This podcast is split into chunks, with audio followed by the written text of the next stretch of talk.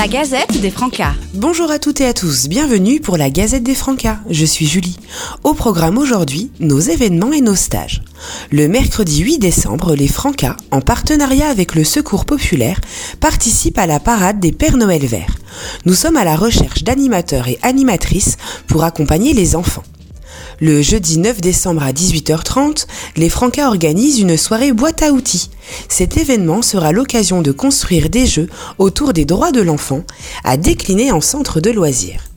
Le mercredi quinze décembre, les Francas participent à la fête de Noël à la maison de quartier La Passerelle à Reims à partir de quinze heures.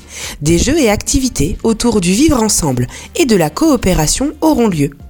Si vous souhaitez devenir directeur d'accueil collectif de mineurs, les Francas organisent en février un stage de formation générale B A F D. Le brevet d'aptitude aux fonctions de directeur se déroule en quatre étapes, suivi d'un dossier permettant d'exprimer son positionnement en tant que directeur.